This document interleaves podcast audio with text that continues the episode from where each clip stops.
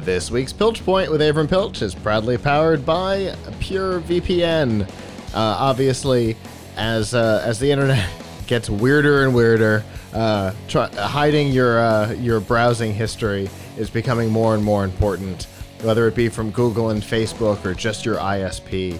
And uh, a VPN like PureVPN is a great way to do that. And right now, for our viewers and listeners, they're they're running a deal where you can get uh, for two years of service, you can get two dollars and eighty eight cents a month. Uh, instead of the normal $10.95, that is a 74% discount, uh, which is a great deal. And to get that deal, all you have to do is go to piltchpoint.live slash purevpn.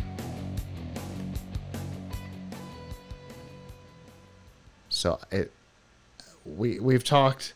I know, obviously, we've talked a lot about the Raspberry Pi over the last couple of months because it's an awesome device with so many uses.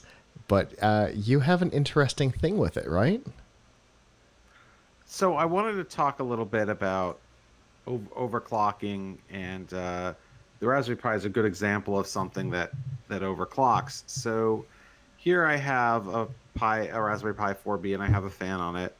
Uh, and um, now you too can get this from its native 1.5 gigahertz speed up to 2.147 or 2147 megahertz speed. That's a boost of of more than of more than 25%. Um, now, if you're not familiar with overclocking, you can do this to your PC as well. Um, Raspberry Pi makes it really easy in that all you have to do is go into a configuration file, a text file um, on the boot disk, change a couple of values to actually tell it to go up to uh, this speed, and then also tell it to to pro- apply more voltage to the processor. So, what are you doing when you're really uh, when you're overclocking? Well, what you're doing is you're forcing the CPU to boost to a faster clock speed, which means it's completing more cycles. It's it's getting through the tasks faster than it would at a lower at the lower speed. So most PC CPUs have what we call a base clock speed. Let's say it's uh, you know, let's say it's a Core i5 processor and the base clock speed is, you know, 2.2 gigahertz, but it also has an advertised boost speed that maybe will take it to, you know, 3.2 gigahertz or something like that. Um, and what you can do with overclocking is try to force your chip to go even faster than the fastest it's than the fastest that it's rated for. Um, so a lot of a lot of newer PCs actually give you an overclocking overclocking options in the BIOS that are just automatic overclocking. You don't even have to think about how much voltage to apply or try and figure do any anything manual. Uh, but of course, you need a processor that's overclockable. Mm-hmm. Um, obviously, with Raspberry Pi, everyone can be overclocked, but with a uh, with a with a Windows PC, if you have an Intel CPU, it has to be unlocked for overclocking, which means it has to be a model with a K at the end of the model number. Uh, so, like the Core i9 9900K is the is the top CPU around, and that is unlocked for overclocking. Um, similarly, you if you're on a if you're using an AMD Ryzen chip, uh, they are all unlocked for overclocking by default, but they don't leave a ton of extra um, megahertz on the table. Uh, so you, you can get a little bit more performance, but not a ton by overclocking. Uh, and of course, there are peop people who will just do whatever they can to push the chip to the highest that they can get it. Uh, the key thing to keep in mind is it's very much about a couple of things cooling. So, Raspberry Pi doesn't come with a fan. here I have this Pimoroni fan shim uh, on it. It would way overheat uh, being overclocked if I didn't have this cooling on it. Um, we have a writer at Tom's Hardware. His name is Splave, and he is a world. Uh, he is often, depending on the week, but usually the number one world's number one ranked overclocker, and he is a competitive overclocker. He uh, he he uses liquid nitrogen to cool CPUs to below to something like 80 degrees Celsius below zero, uh, to, you know, way below zero, in an attempt to get them to go to speeds that you just couldn't, you know, normally get. Maybe you have a processor that's normally 4.6 gigahertz and he can get it up to seven or 7.2 for a short time by pouring liquid nitrogen on it. Now, that's not really practical for your everyday person, and it's not really when you're doing that kind of overclocking, you're just doing it to compete mm-hmm. to see how fast you can get it. You're not doing it to use. Um, but everybody can benefit from overclocking. Um, from overclocking, they just you just need good cooling. You need a CPU and motherboard that support it if you're doing it on a PC. If you're doing it on a Raspberry Pi, check out my article on Tom's Hardware about how to do it because it's really really easy. Um, but everybody can benefit.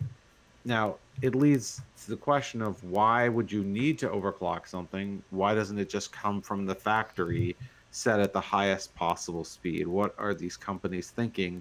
Giving me something that's not set for the maximum speed it can do.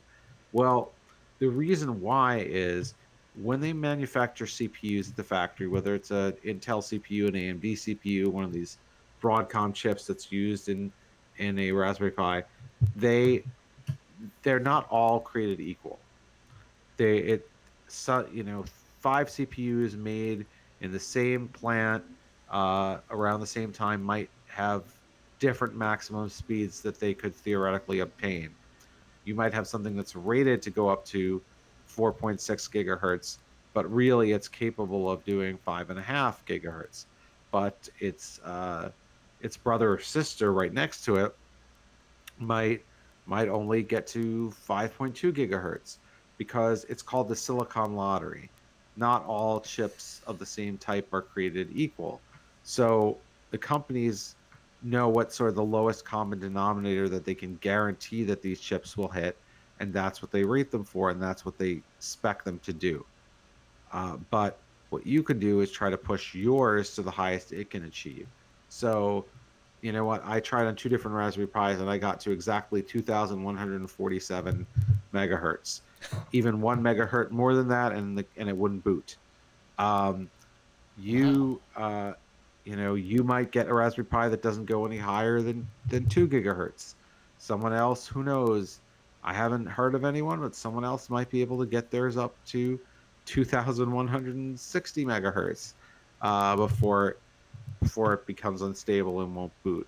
So that's that's the fun of overclocking is you've got to try to push your silicon to the limit, and you might luck out, and yours might be a little better than mine.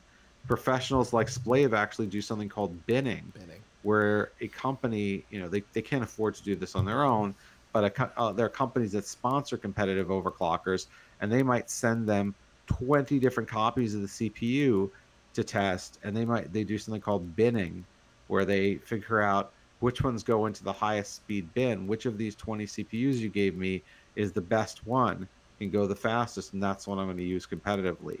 So, you know, that's that's uh, you know that's what the competitive that's what the pros do, but you don't need to be a pro all you need to do is uh, explore the overclocking options in your BIOS, make sure that you actually have hardware that supports overclocking, and you can get a little bit extra. And if you have a Raspberry Pi, you can definitely do it. Uh, check check out my article on how to do it on Tom's Hardware. And obviously, like you said, um, one of the one of the keys to making it work is is cooling because the the more the more you put through it, the hotter the processor will get, and the more likely that it will just, you know, melt off the board. Not really, but you know what I mean. Uh, Um, Yeah, and the- in the last the couple of I years, just want to. I was saying the last couple of years we've gotten lucky as as like the water cooling rigs have really become easy to deal with. Um, it used to require like this big external radiator, and you had to refill it all the Yeah. time, and and now you know companies like Razer have these these pre-made snap them on, fill, Yeah, and fill them ones, kind of never deal all- with them. All in one. Yeah, no, they, I think they even come filled a lot of time. But Probably. the thing is, what folks do need to know is that do not worry about breaking your, your hardware through overclocking. Uh, modern CPUs are made to shut themselves off if they get too hot. So it's very it's unlikely. I mean, if you push something to its limit, maybe your CPU will wear out sooner. Maybe you you know maybe a couple years. Maybe instead of lasting you, you know, eight years, it lasts you four or something like that. So or three. You know, who knows? You know, you're you're sort of giving it a little more wear and tear. It's true, but um, you know you can certainly get a lot get more performance but your computer will not like melt or explode from you attempting to overclock it if you push it too hard it will simply shut itself off you know to, to cool or it will downclock itself Mhm. so there's a lot of fail safes built into modern modern chips be they cpus or or or, or you can also overclock your graphics card or overclock your memory Yeah, my my brother was just my brother has been doing overclocking for a while, and he told me he he just did overclocking on his RAM, and I'm like that. Uh, obviously, there's there's benefit there, but it, it is such a weird sentence to say out loud.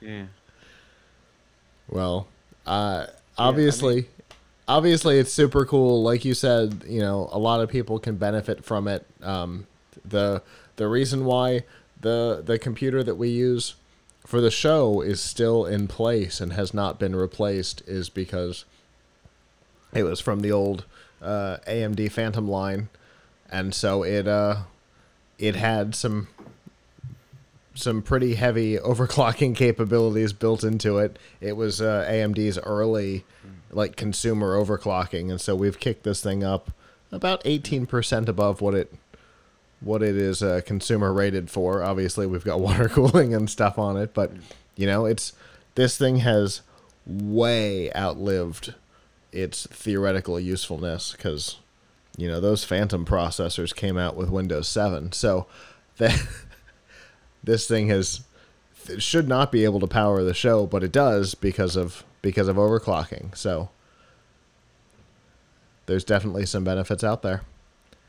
Well, I appreciate it, Avram. I have not read your uh, your article on on the Raspberry Pi overclocking. I cannot wait to go take a look at that. Yeah, so we believe that this is the highest anyone has clocked it to because we're using the latest firmware. Uh, but if anybody beats it, please let me know. Well, I I hope obviously one of the things in the competitive overclocking world is beat me. Right? Br- Yeah, Bring it on, beat me. I, I mean, it, it's yeah. I mean, I have nothing but respect and you know just great admiration for uh, people like Splave who just do this to push the hardware to its limit. Um, you know, there's a real something really great about doing something just to see what the what the maximum is, what the limit is. For sure. Well, as always, Avram, I, I appreciate it. This is a, a fascinating topic, and I cannot wait to see what we uh what we talk about next time.